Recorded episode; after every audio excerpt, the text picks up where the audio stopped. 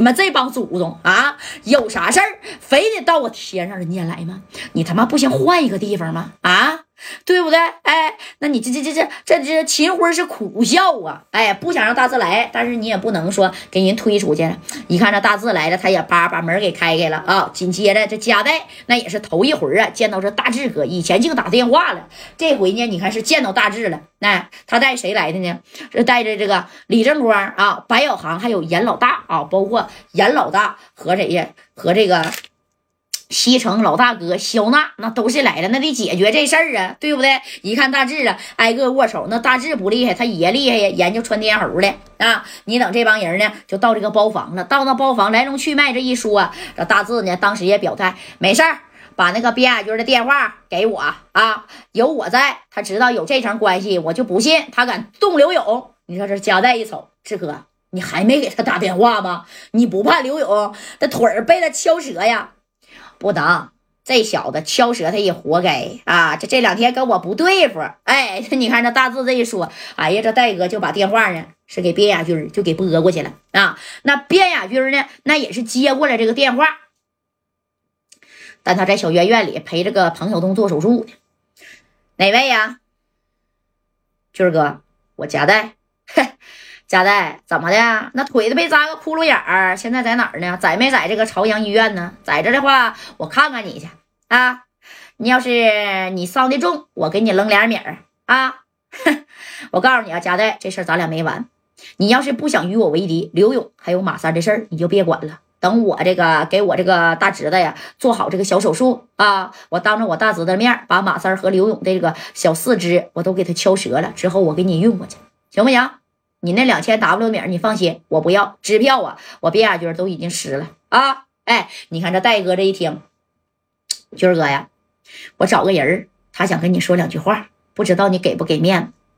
我不跟你说了吗？佳代，你找谁，在我这也没面子啊！你找再大的人物，我告诉你，这事儿也办不了，整急眼了，我都给他销户，一命抵一命呗，怕谁呀？啊！哎，你看这个边啊，就是这老登那还是可横了啊！这功夫大志在旁边那是听见了，把这电话那志哥就抢过去了啊！你看那大志哥呀，把这电话抢过来以后，哎呀，老边呐，你这脾气挺大呀！你说我小的时候吧，我就听说啊，你在这四九城那家是有一号的人物，怎么的？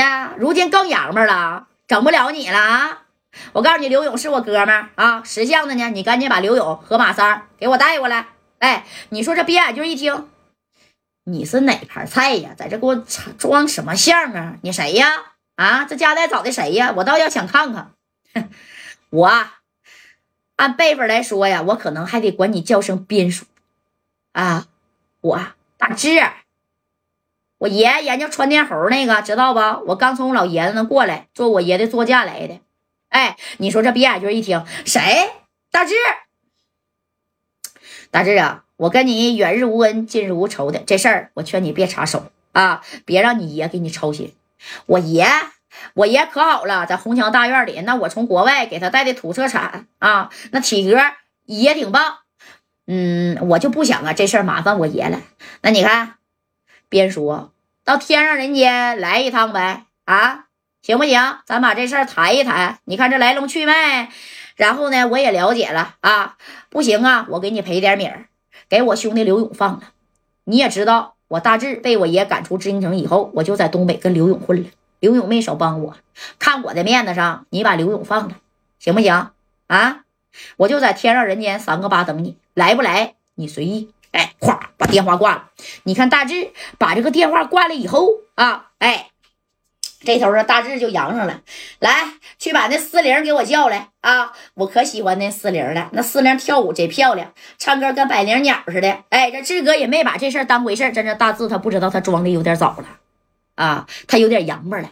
你看，班边亚军啊，把电话挂了以后，这大志他不害怕，就是一个小毛秃噜的小孩子，但他爷厉害，研究穿天猴的，砰家直接就出去了，窜到太空去了，是不是啊？这老爷子有一套，你说你不给大志面子，你得给这老爷子面子呀。虽然说说他这背后也有人撑腰，但是人大志给你打电话，你不去，那实属啊，那是有点过分了。这别亚军紧接着，赶紧的。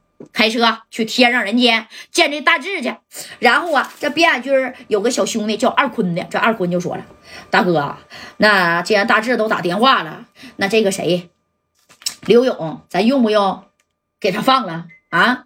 这大志咱也得罪不起，能得罪他，咱也得罪不起他爷爷，得罪不起他。哼，他爷活多大岁数了啊？他大志有人，我没人吗？我这是去，我是给大志面子。”啊，我看那事儿他到底怎么跟我说？他要是大志啊，嗯，不太为难我，最主要我怕他为难小东，我得呀让他松口，懂不懂？毕竟呢，那刘勇啊跟马三儿我也没动他，他只要以后呢他别搞小东就行。走吧。哎，正宫他也没把刘勇和马三呢带过去啊，也就往这个啥呀天上人间这边走了。你等着半拉多点呢，你看这个毕亚军也也就也来了啊。这家秦老板正宫那满头冒汗呢，这一合计，哎呀，这都是啥人啊啊！